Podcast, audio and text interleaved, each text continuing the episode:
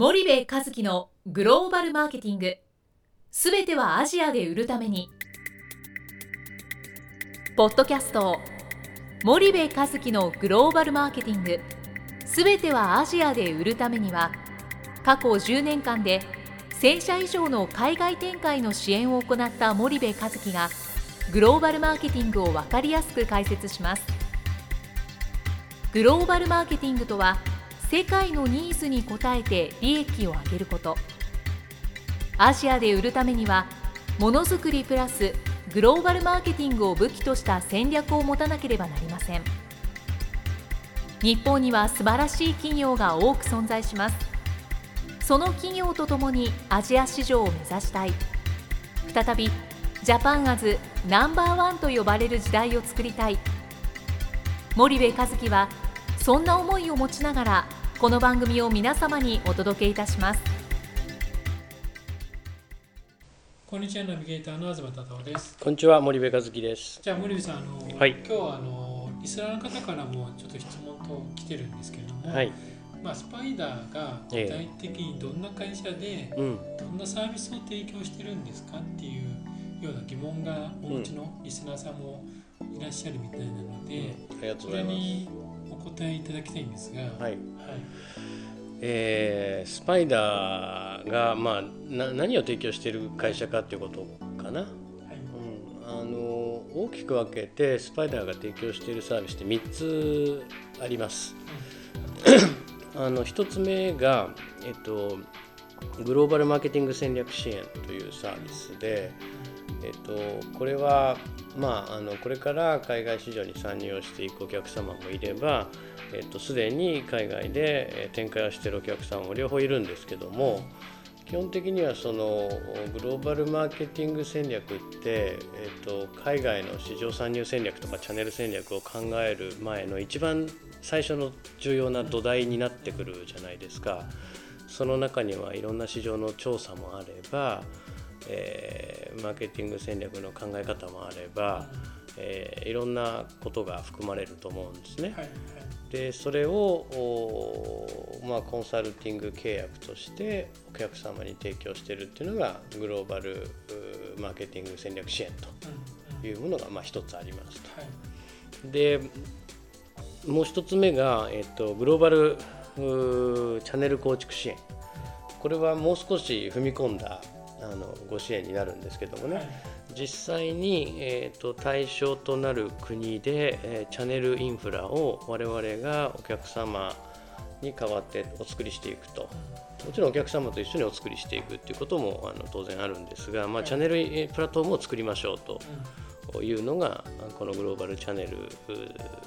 戦略のお構築支援はい。というのが2つ目ですね。で3つ目がオープンチャンネルイノベーションサービスといって、えっと私どもの会社で最も、まあ、主要メインになる、えーサービスなんですけどもあのお客様のいわゆる市場参入戦略から、えーチャンネル作り、えーもっと言うとディストリビューターの選定からマネジメント売上えのおおえーいわゆる 管理から、えー、と商品在庫の管理までを一貫して、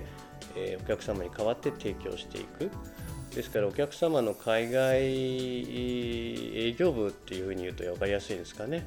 あの対象となる国でのお売上拡大を我々がお客様に代わって提供しますよというサービスがこのオープン、えーチャンネルイノベーションサービスというものなんですがはい。この3つのサービスを提供してるんですよね。はい。はいでまああのいろんなあのお問い合わせがお客様からあありますという中でほとんどのお客様の悩みは今言った3つのサービスのいずれかに集約できるんですよ。はいでよくよく突き詰めていくと一番最初にお話をしたグローバルマーケティング戦略の構築支援があ必要なお客様、えーもしくはあグローバルチャンネル構築が必要なお客さんもしくはもうこの国に関してはオープンチャンネルイノベーションサービス、まあ、OCI というふうに言ってますが OCI サービスが必要なお客様。いずれか3つのうちのいずれかに大体お客さんって収まってくるそんなイメージですかね。なるほど。うん。そうすると具体的に、うん。まあ、一つずつうん順番に言っこうと思うんですけど、うん。グローバルマーケティングの、うん。まあ、戦略構築支援っていうのは、うん。まあ、どういったお客さんがいて、どうん。ういった悩みが多いんですかね。うんとここはですねえっと まああの言うとグローバルマーケティングって海外展開をこう考える時の最もベースになるところだと思うんですよね。でその中でお客さん自身がまだ海外やっていなくてこれから戦略を作っていきたいでそうするとその市場がどういう市場でそこにはどういう競合がいて自分たちはどういう戦略で、えー商品を販売していくことが望ましいのかっていうことを全くこうノープランのお客さんはい、でそういうお客さんに対して当然ファクトを集めていかないといけないわけですよね。でファクトを集めないと戦略が出来上がりませんからファクトを集めて戦略を作ってお客さんに、えーその戦略の構築の,、まあ、あのご支援をしていくっていう話なんですけどそういうお客さんがやっぱり多い。もしくはあの自己流でやってきたんだけどもある一定のラインまでは行ったんだけどそこからなかなか売り上げが上がらない。でそういうお客さんも、えっと戦略が全くないとは言わないんですけど戦略がまだ柔らかい。でそういうお客さんのためにもう一度グローバルマーケティングの戦略を見直して、えー戦略の適正調整をするっていうふうに我々言いますけどもそんなことをやるサービスなんですよね。で結局うまくいってないとか、えっと当初想定してたあ売上えーに到達しないおあのお客さんその要因って絶対あのグローバルマーケティング、まあ、もっと言うとそのマーケティングの基本的なプロセスの中に、えっと、不具合が生じてるわけじゃないですか。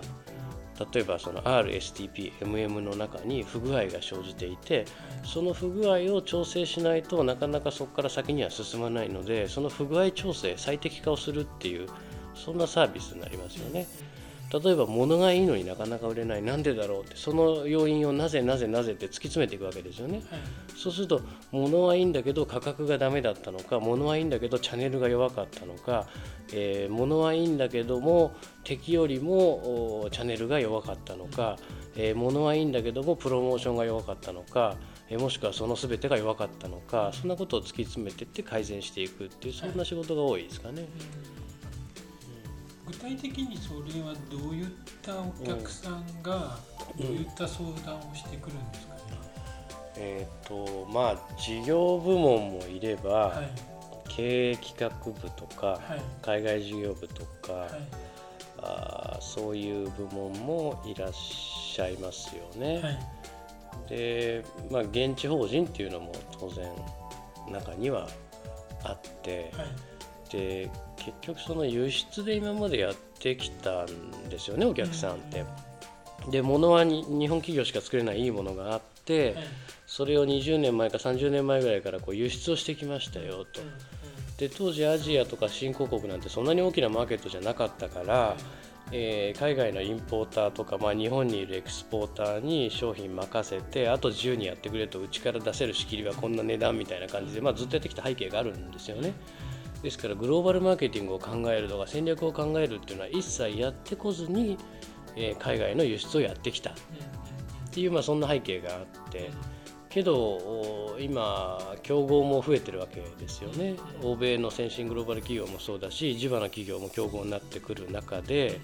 えー今までやってきたやり方ではどうもここから先劇的な成長はなさそうだと。一方でそのアジア新興国の市場は猛烈に成長していると。そんな中でえーもう一回戦略の見直しが必要だというふうに感じられた方が、えーご連絡をしてこられるっていうケースが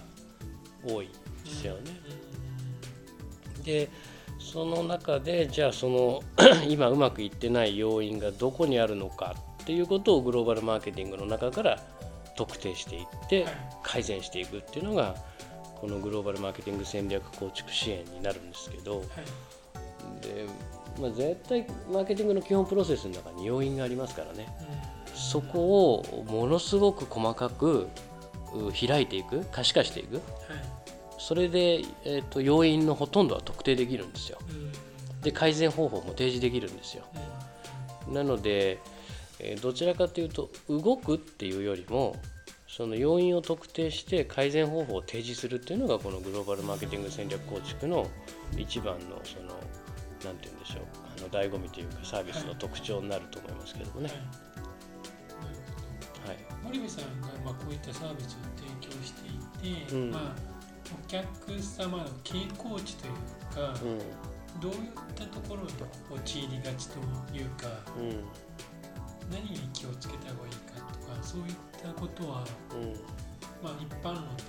構わないんですけど、ね。どう考えられますか、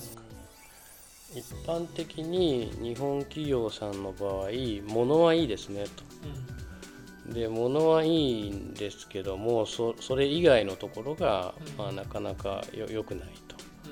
うんで特にそのそれ以外のところで良くないのがやっぱチャンネルが弱いっていうのがもう絶対あるんですよ。うん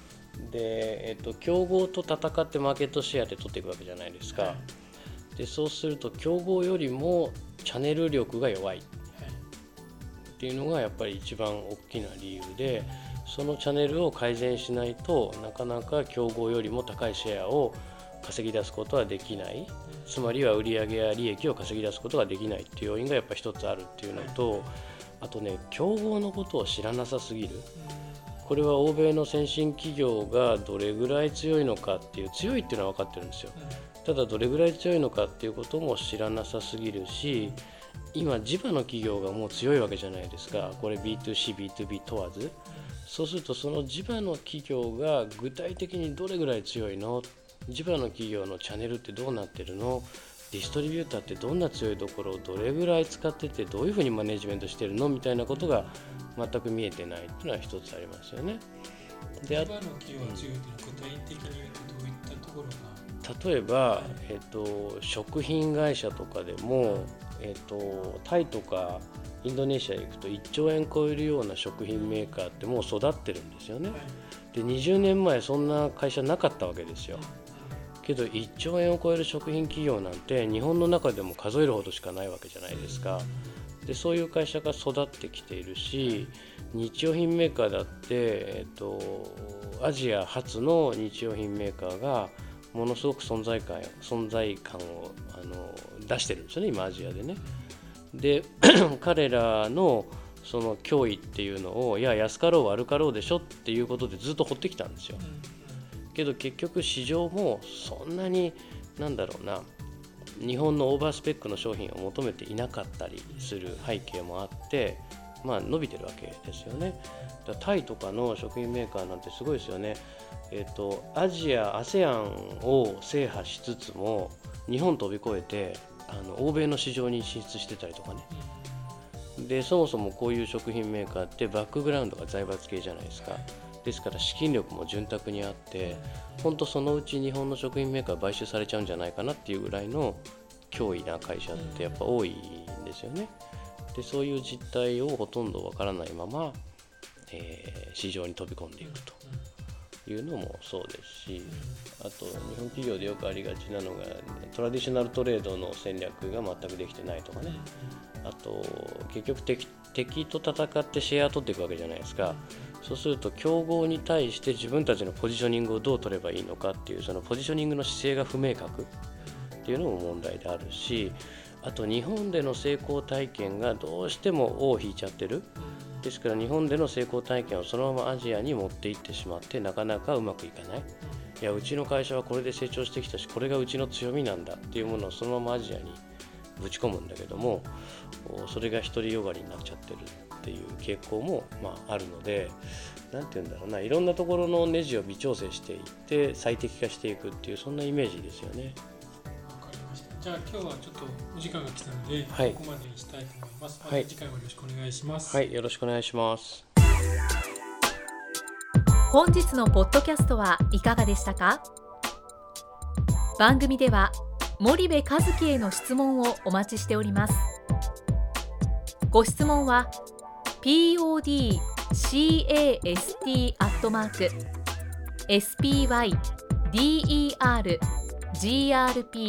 spider.com ポッドキャストアットマークスパイダー grp.com までお申し込みください。たくさんのご質問をお待ちしております。それではまた次回お目にかかりましょう。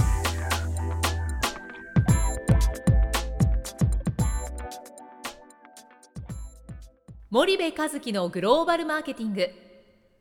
この番組はスパイダーグループの提供によりお送りしました。